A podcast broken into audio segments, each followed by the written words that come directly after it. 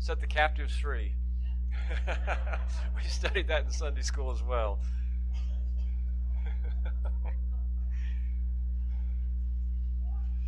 Praise the Lord. There's a good little spiritual army heading back for Children's Church. You can go ahead and be seated this morning.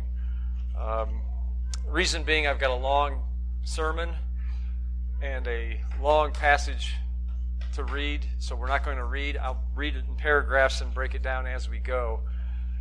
So, um, we've prayed a lot this morning, and rightly so. Jesus said, My house shall be called a house of prayer. Uh, we started Sunday school with a lot of prayer requests.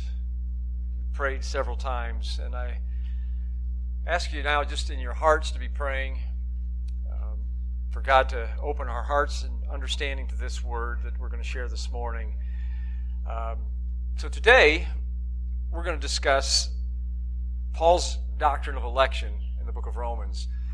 In Sunday school this morning, Rick and another gentleman were having a dialogue on what's really important. Uh, because this passage historically has been a divisive passage for the Christian church. And it doesn't need to be. We can disagree and we can still love each other. As long as we're anchored on the, the gospel. The gospel is that Jesus Christ came to save sinners and that we are saved by grace alone. And it's our faith in Jesus Christ. We're going to differ on the rapture's timing. We can differ on even our interpretation of the millennial reign.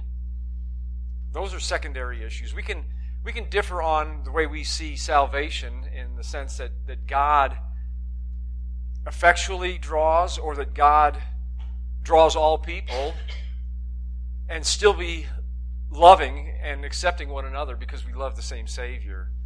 The hymns that we sang this morning, the songs that we sang, really, those are the things that we agree on that Jesus paid it all. We all agree that I owe him everything.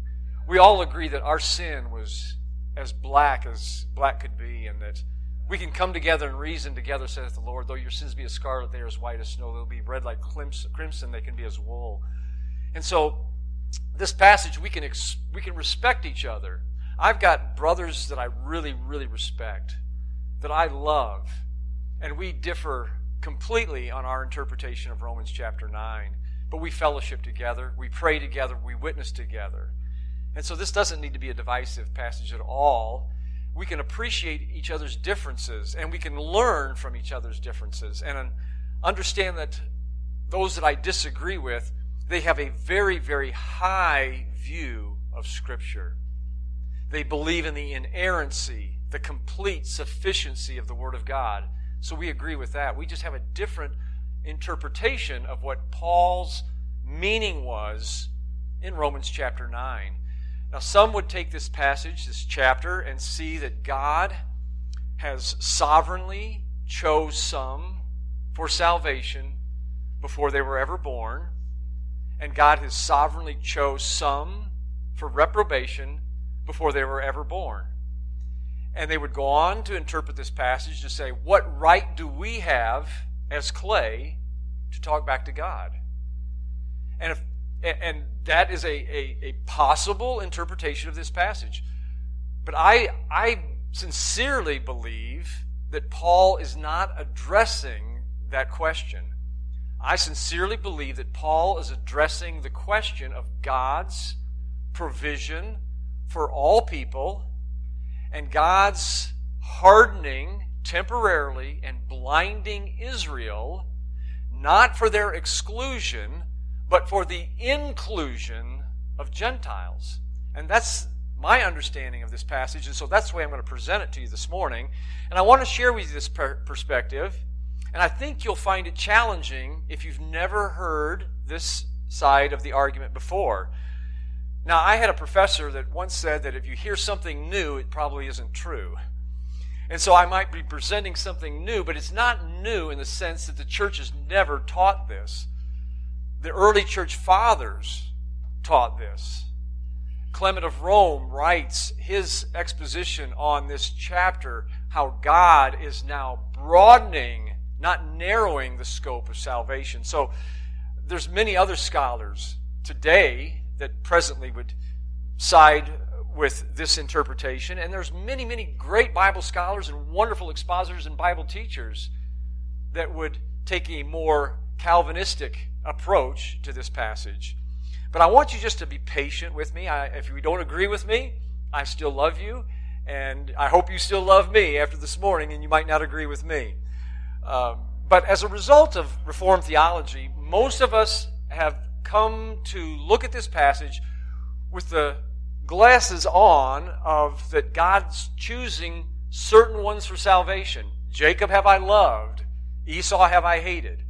So we're going to look at that passage in the context of the entire letter of the book of Romans and try to explain from my position what that means. Um, in my opinion, uh, theology doesn't need to precede exposition. Exposition needs to be done first, and our theology taken from that secondly. And I think we would all agree with that. So, with all that said, let's just start with the letter of Romans in general.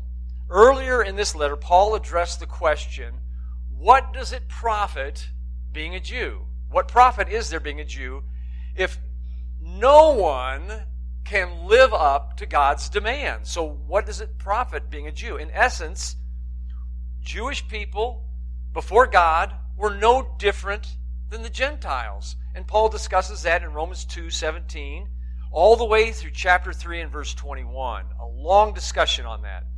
He says that although being Jewish has wonderful advantages, because the Jew had the oracles of God given to them as a nation. Nevertheless, being Jewish gives you no automatic claim to salvation.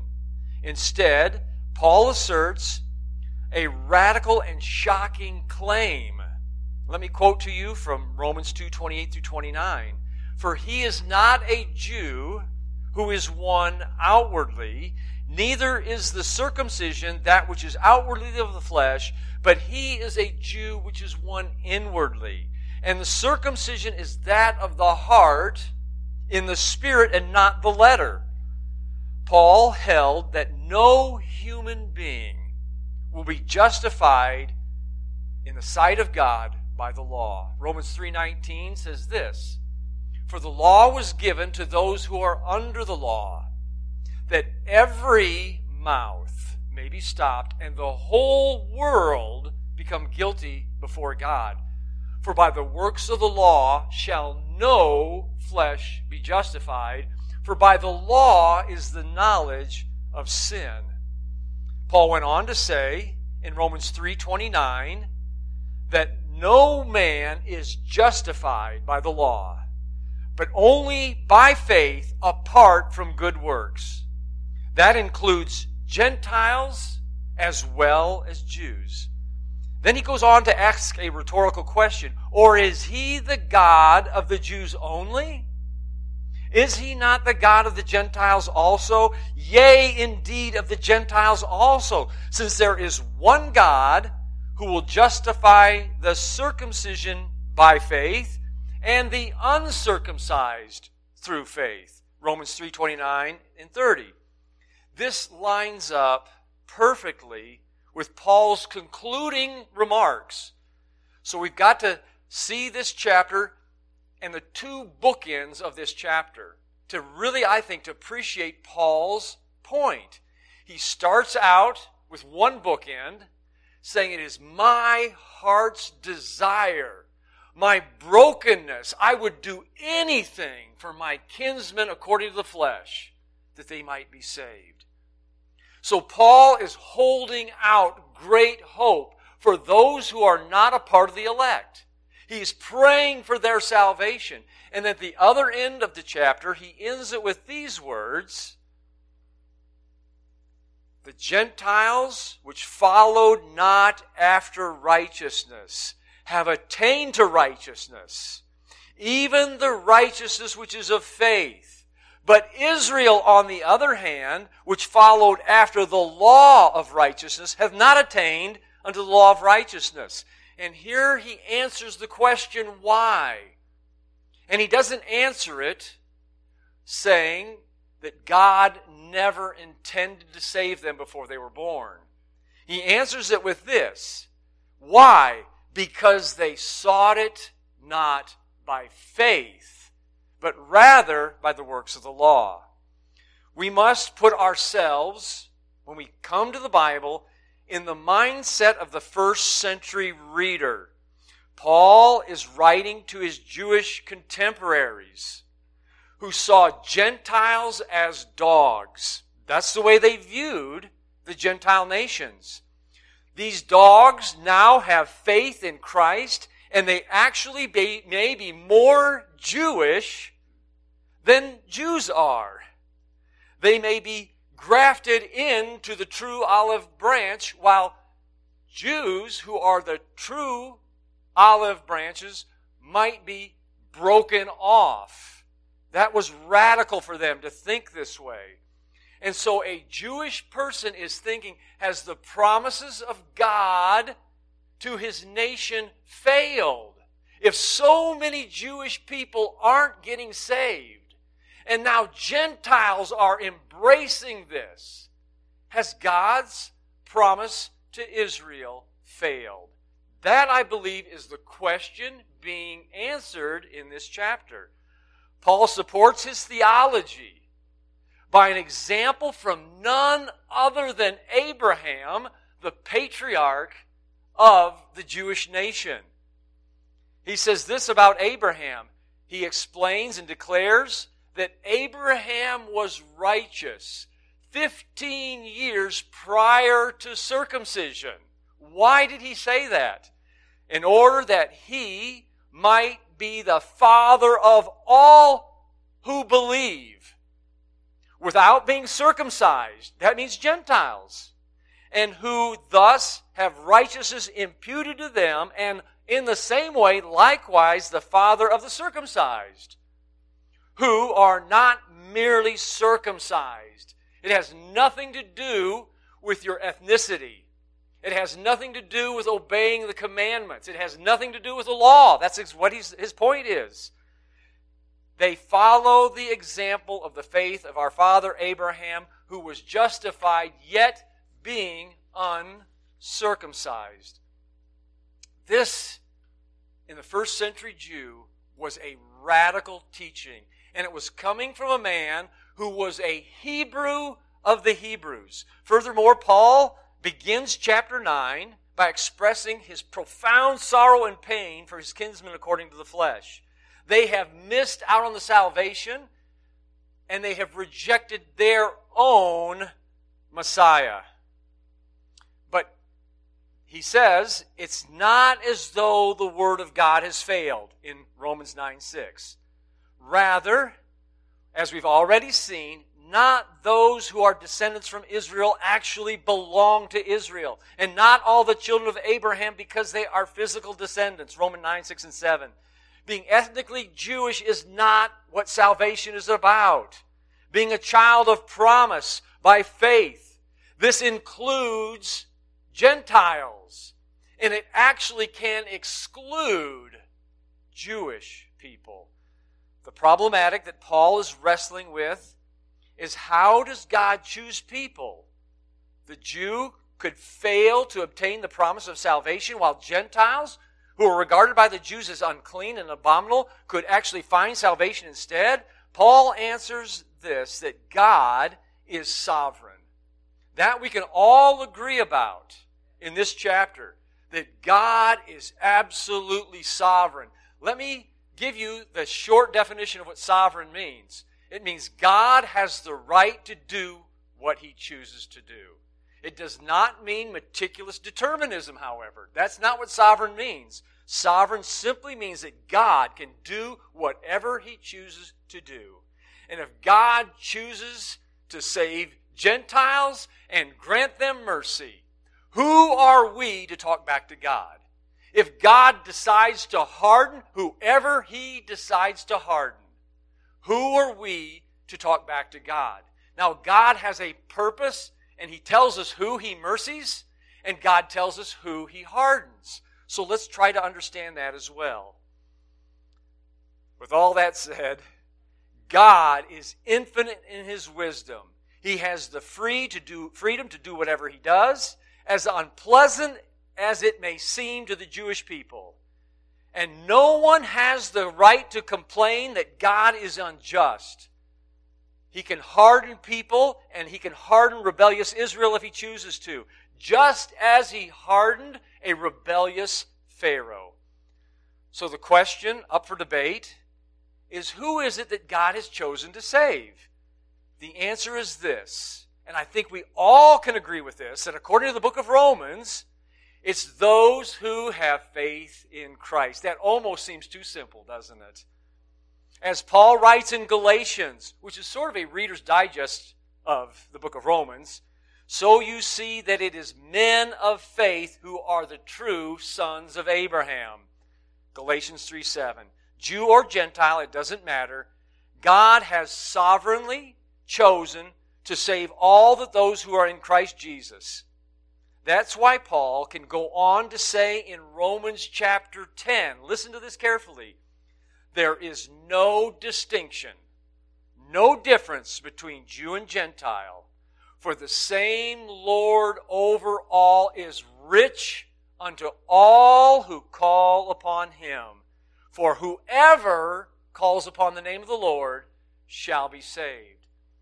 That's my opinion that God's provision for all mankind, that God desires all to repent and come knowledge of the truth best fits this interpretation of Romans chapter 9. Paul's objective in Romans 9 is not to narrow the scope of God's election, but to actually broaden it. He wants to take in all who have faith in Christ, regardless of their ethnicity. Election, then, and my understanding, is first and foremost, corporate. God had a corporate people in the Old Testament. And God has a corporate people, the body of Christ, in the New Testament. And what God has done in the book of Ephesians is very clear that He's torn down that middle wall of separation, thus making one new man in Christ Jesus. The phrase in Christ Jesus in the book of Ephesians is repeated over and over and over again because election is Christocentric. Those who have faith in Christ are incorporated into the elect one, Isaiah chapter 42, that Jesus is the elect one. He is the chosen one. So it's corporate, it's Christocentric, and it's conditioned on faith.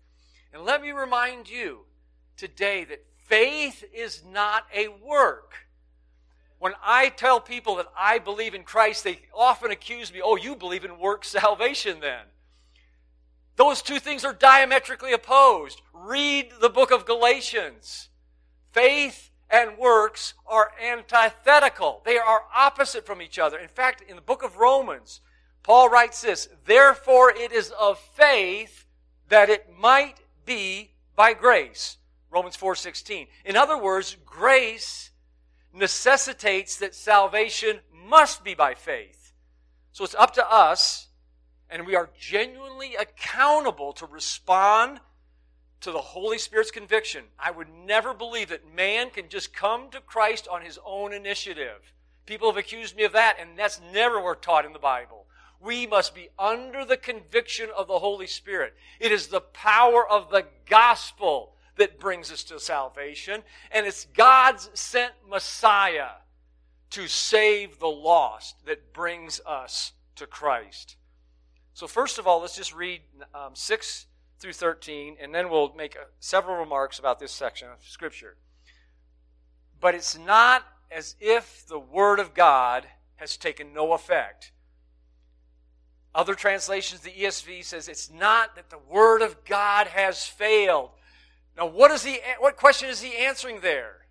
It's not that the Word of God has failed. He is praying for who? He's praying for Israel. He's praying for his kinsmen. His sorrow and his brokenness is for Israel. We can't miss that point. And then he says, but it's not that, the, that God's word, his message, has failed.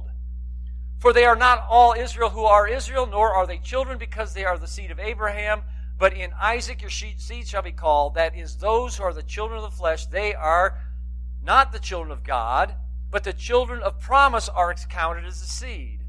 For this is the word of promise. At this time I will come, and Sarah will have a son. And not only this, but when Rebekah also had conceived by one man, even by our father Isaac, for the children not yet being born, nor having done good or evil, so that the purpose of God according to election might stand not of works, but of him who calls. And that's the verse that really we wrestle with. Having done neither good nor bad, having not yet been born, so that the purpose of election might stand. So we can ask ourselves, what is the purpose of election? What is he talking about in Romans chapter 9? The purpose of election is so that the world might be saved through the message of Israel and through their Messiah? Or is it that God chooses some for heaven and chooses some for hell? The context, I believe, supports the former. That God's purpose of election is not going to fail, and God has the right to choose who the messengers will be. God has the right to choose who is going to be in the line of the Messiah. It's not going to be Ishmael. It's going to be Isaac. It's not going to be Esau. It's going to be Jacob. Abraham was to trust God by promise alone, not by the works of his flesh. Esau represents the older son, not by logic, not by works. So this is what God is doing. And he's telling specifically the Jewish people you cannot trust in your ethnicity. You cannot trust in Abraham's being a descendant of him. You cannot trust in your circumcision. You cannot trust in being one who observes the law. That's what I think he's trying to get across to them. Why? Because Jacob and Esau had the exact same mama and they had the exact same daddy, and yet some of them can be excluded the exact same descendants. And so, what is God getting across here? He says, It said, The elder shall serve the younger, as it is written, Jacob have I loved, but Esau have I hated. Now, is that a reference to Jacob and Esau particularly, or is that a reference to two different nations? It's a promise that God kept with Abraham. I will bless those who bless you, and I will curse those who curse you. Jacob fulfills the purpose in election, not individual salvation, but God's purpose in choosing the nation of Israel. It has not failed. The faithfulness, listen to this, the faithfulness of God's promise, it does not depend on the faithfulness of his descendants. Neither one, Jacob or Esau, had anything good in them. So it's God's promises that keeps the covenant alive. It had nothing to do with how good and how faithful the descendants were. God's word has not failed. God's promise to bring the message and the Messiah through Isaac and Jacob. That's his point. In fact, Ishmael and Esau, they both received tremendous blessings. It wasn't like these guys were excluded from blessing at all. Let me read to you what Abraham said in the reply from God. When God told him that you're going to have a son, he says, Oh, please, God, just let Eliezer be the heir. Let Ishmael be the heir. Anything. I don't have a kid. And listen to what God said to him. Genesis 17 20. As for your son Ishmael, I have heard you. Behold, I have blessed him. The man wasn't a reprobate from birth. No, he says, I have blessed him. I will make him fruitful, and I will multiply him greatly. He will be a father of 12 princes, and I will make him a great nation. That's for Isaac. But Isaac was not to carry the covenant. I'm sorry, I got all that backwards. Ishmael was not to carry the covenant. What are you saying? Man, you are a radical, Pastor. okay, I got it right. Got these names right. So let me finish the last sentence. But I will establish my covenant with Isaac, whom Sarah shall bear. In fact, when the Israelites were crossing into the promised land, the Israelite nation was under a ban not to even touch the land of Esau because that territory had been given to them as a possession. Whatever they needed from the Edomites, they were commanded to pay it for pay it in full. Deuteronomy 2, 4 through 6. God's choice is not based on human wisdom. In fact, just the opposite. God chooses the foolish things to confine the mighty. God chooses the weak things over the things that are strong. God chooses the base things, the things that are not, so that He can confound the things that are mighty and bring them to nothing. Why? So that no flesh should glory in His sight. 1 Corinthians 1.29. The purpose for the nations and their destinies have not failed. This quote from Malachi 1, 1 through 5, is not about individuals, but it's about the nations of Israel. Israel, I have blessed. I love Jacob. In fact, the words love and hate in the Bible are often used figuratively to express a special purpose in that one that you love. In fact, we're told in Luke's gospel that we are to hate our parents.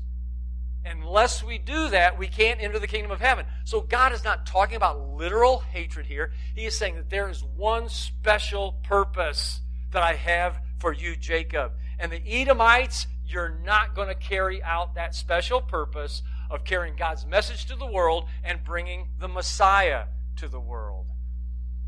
God blesses those whom Israel is blessed by, and he curses those who stand in opposition to the calling of God. That's the example of Esau anybody who stands in opposition to God's calling and his people, you have set yourself against God. Even modern day Israelites that Paul is writing to, you could just as well be a descendant of Esau if you are opposing your own Messiah. That's his emphasis here. The Edomites had forsaken their brotherly covenant with Israel. They pursued Israel with a sword. They cast off all pity. Their anger did tear perpetually, and they kept his wrath forever. Amos 1 9 through 11. So even the descendants of Abraham, remember, Esau is a direct descendant from Abraham, a direct descendant from Rebekah and Isaac. So even God's descendants, even his chosen people, can be cursed if they oppose the purpose of election that God chose Israel. So let's go now to our next question, 14 through 18. Is God not unjust somehow? What shall we say then? Is there unrighteousness with God? Certainly not. For he says to Moses, I will have mercy on whomever I will have mercy, and I will have compassion on whomever I will have compassion. Here's the result. So then it is not the man or him who wills or him who runs, but God who shows mercy. For the scripture says to Pharaoh, For this purpose, this very purpose, I have raised you up, in order that I might show in you my name and declare it among all the earth. Therefore, he has mercy on whom he has mercy, and whomever he wills to harden, he will harden. So God is going to do two things with the nation of Israel to ensure his purpose in electing Abraham, Genesis 12 3, that the, all the world would be blessed, God will do two things. God will do whatever it takes to ensure that that promise will not fail. If it means showing mercy to people who don't deserve mercy, so that the purposes of God's choosing Israel will continue. God will have the right to do that. This is a quote from Exodus chapter 32 and 33. The story is the worshiping of the golden calf. They were idol worshippers. They deserved no mercy at all. And what does Moses do? He is a type of Christ. He pleads and he intercedes and he humbles himself. Because you know what God wanted to do? He wanted to wipe out the whole nation.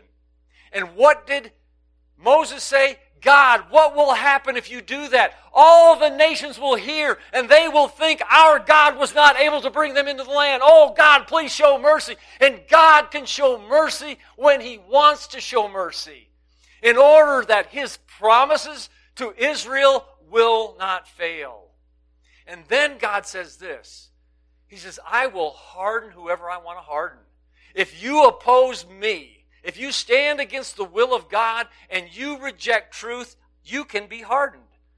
So let me just kind of walk through some of the things that Pharaoh did, and we can compare them with Israel of Paul's day.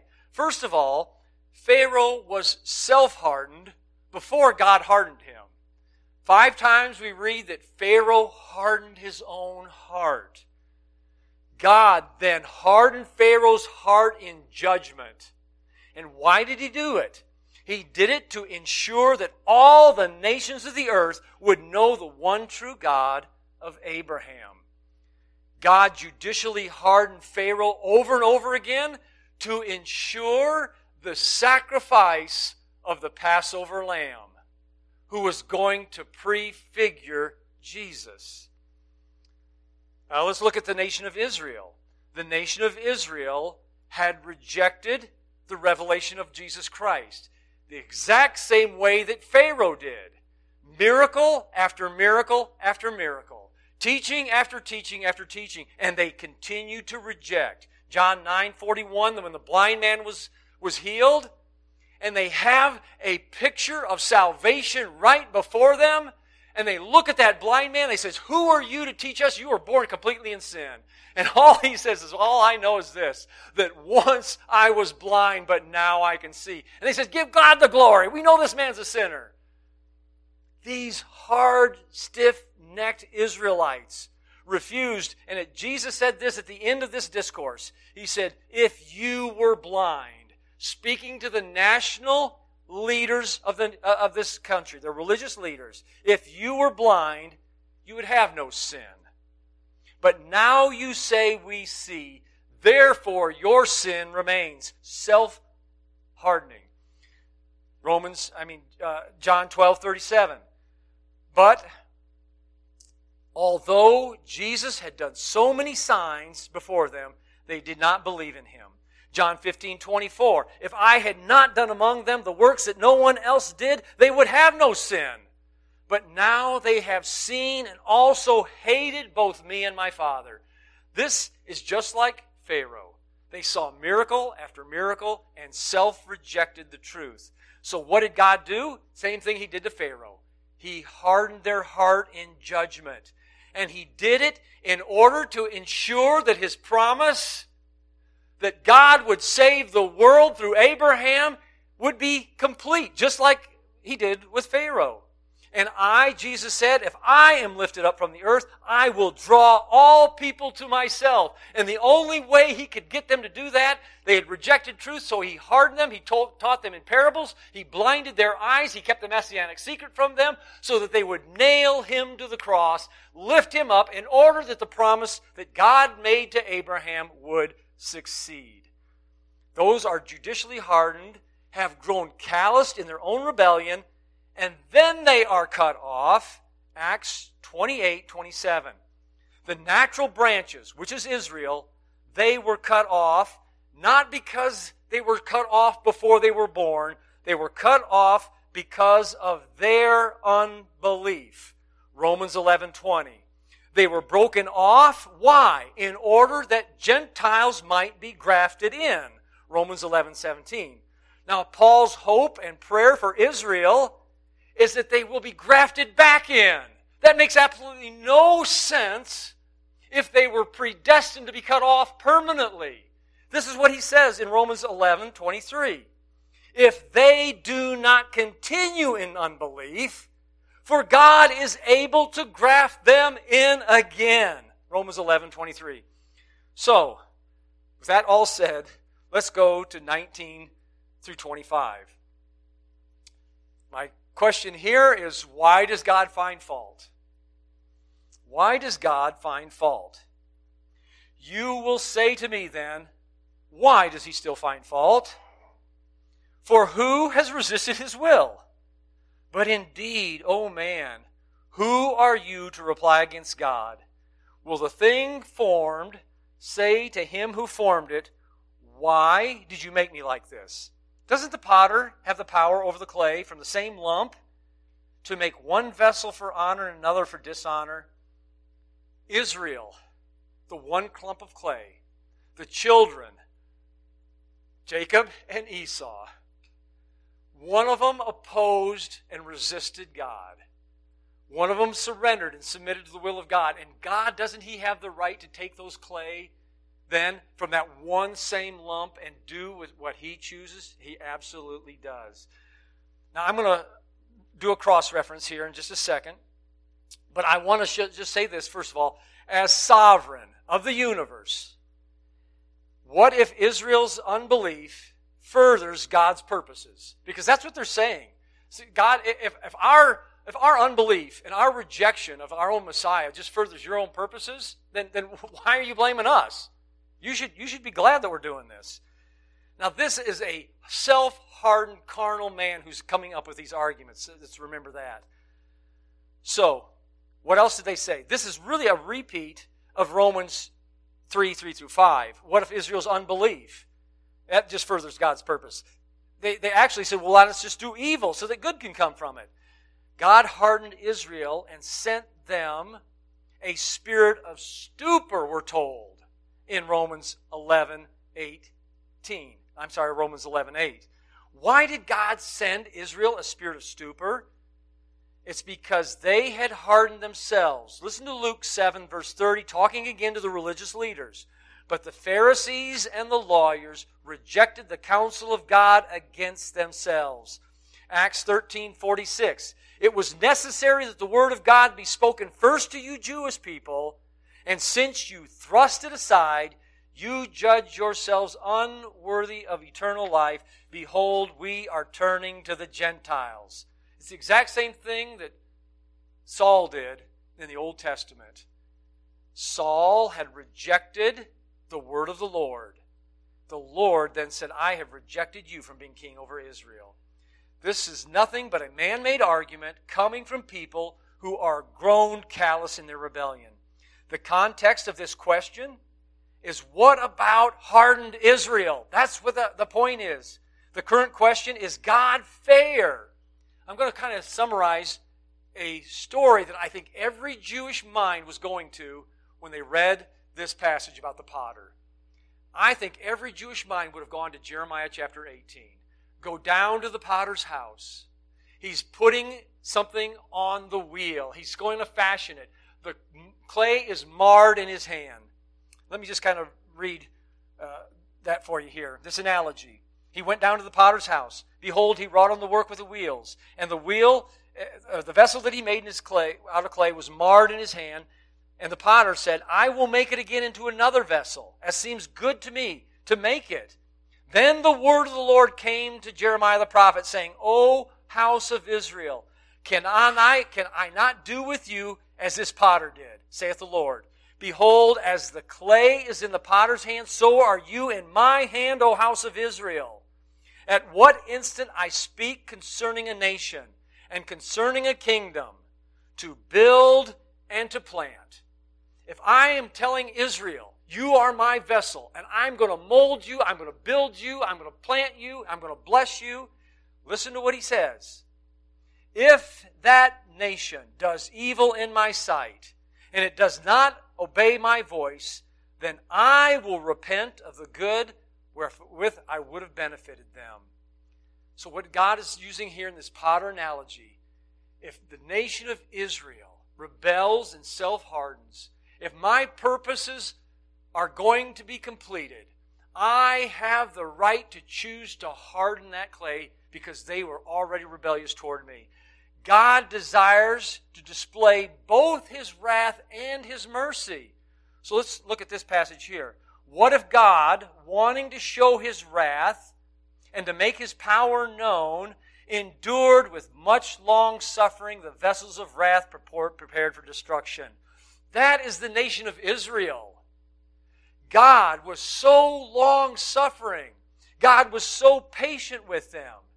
And he prepared them for destruction because they continually rebelled against him. And remind ourselves this that we, when we were born, we were children of wrath even as others. So God is patient. It's the long suffering of God that brings salvation, Paul reminds over and over again. He says that he was an example of God's long suffering and patience, a vessel that was fitted for destruction. That was Israel in their rebellion. This was the course of their history. Stephen said this in Acts chapter 7, verse 51 You stiff necked and uncircumcised in your heart and your ears, you do always resist the Holy Spirit. As your fathers did, so do you also. Which of the prophets have not your fathers persecuted? They have slain them which have showed before you the coming of the just one, whom you are now the betrayers and murderers. God had a greater redemptive plan, even when those who rejected him, the vessels of honor, are those Jewish people who are taking the gospel to the world. The vessels of dishonor are the Jews who, in their rebellion, are standing against the promises of God so that the good news might be taken to all the Gentiles.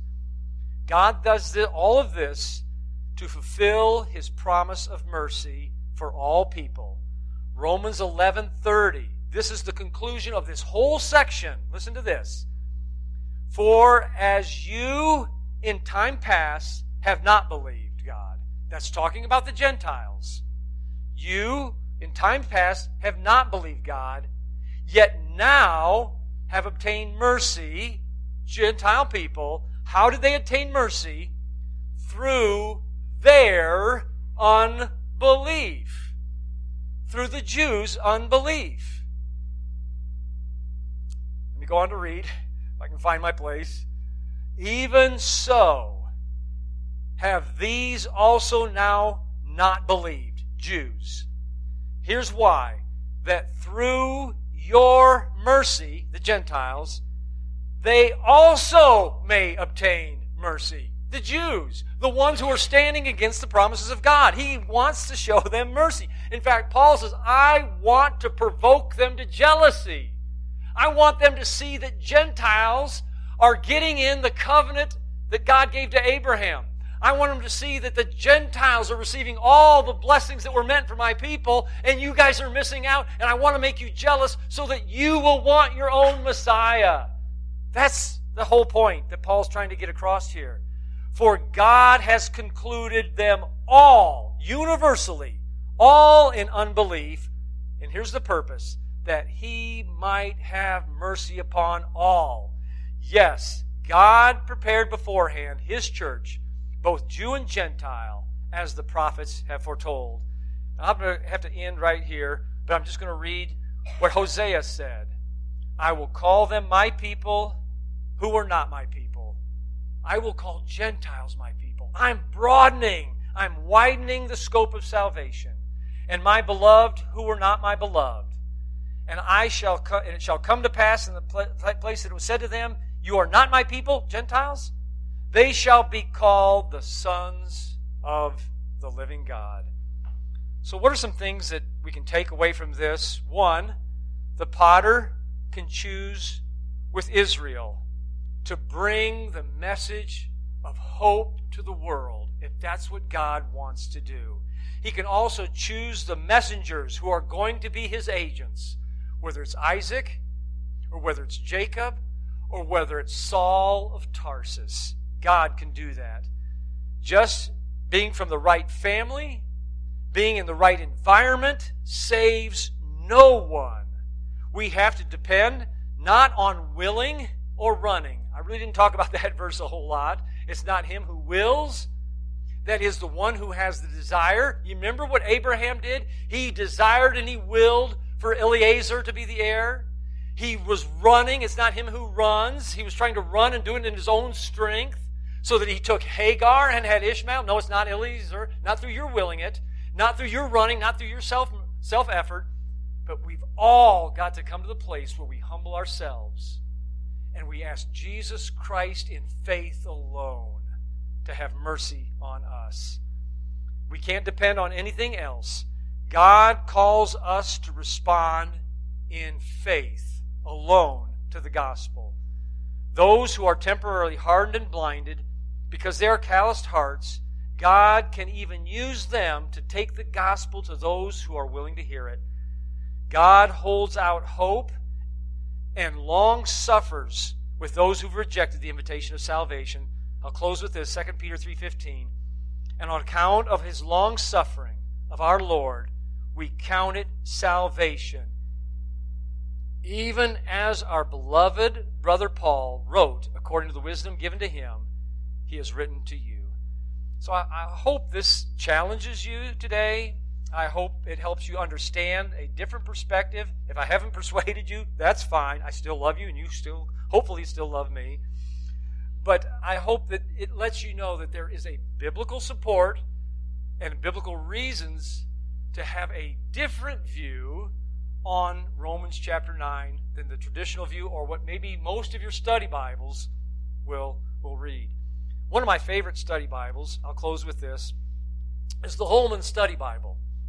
And I was reading the notes in it, and the notes went on to say this that God is just if he chooses to elect somebody before they were born for heaven, and God is still just if he elects to choose someone for damnation before they're ever born. Who are we to say anything? And then he gave an illustration, and his illustration was this If you decide to give money to a beggar that's on the street corner, you're pulling out of McDonald's, and you decide to do that, you have the right to do that. And if you go into another store and there's somebody panhandling there and you choose, choose to not to give them the money, you're just unjust just to do that. And I got to thinking about that illustration. I sat down I thought, wait a minute, that illustration has some flaws in it. Because if we're going to use that illustration, we would have to say, first of all, that you decided that that person was going to be a beggar before he was ever born. Then you would also have to say that you decided that that person could never hear you if you told them, I've got a job for you and you can come to work for me. But you decided they couldn't hear that. And then you would have to also say that you would be just and then punishing them because they didn't respond to the offer for work, but they couldn't hear you. You would have to judge them for being a beggar, but yet you chose them to make a beggar before they were ever born. You see what I'm saying? That would be the illustration that would really reflect that position. So even in their arguments, we can find flaws, and I'm sure you can find flaws in my arguments today as well.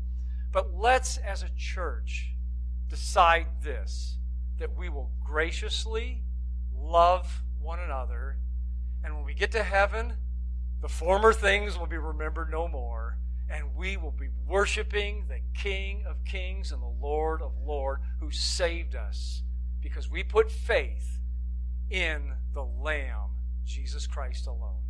Let's close with prayer.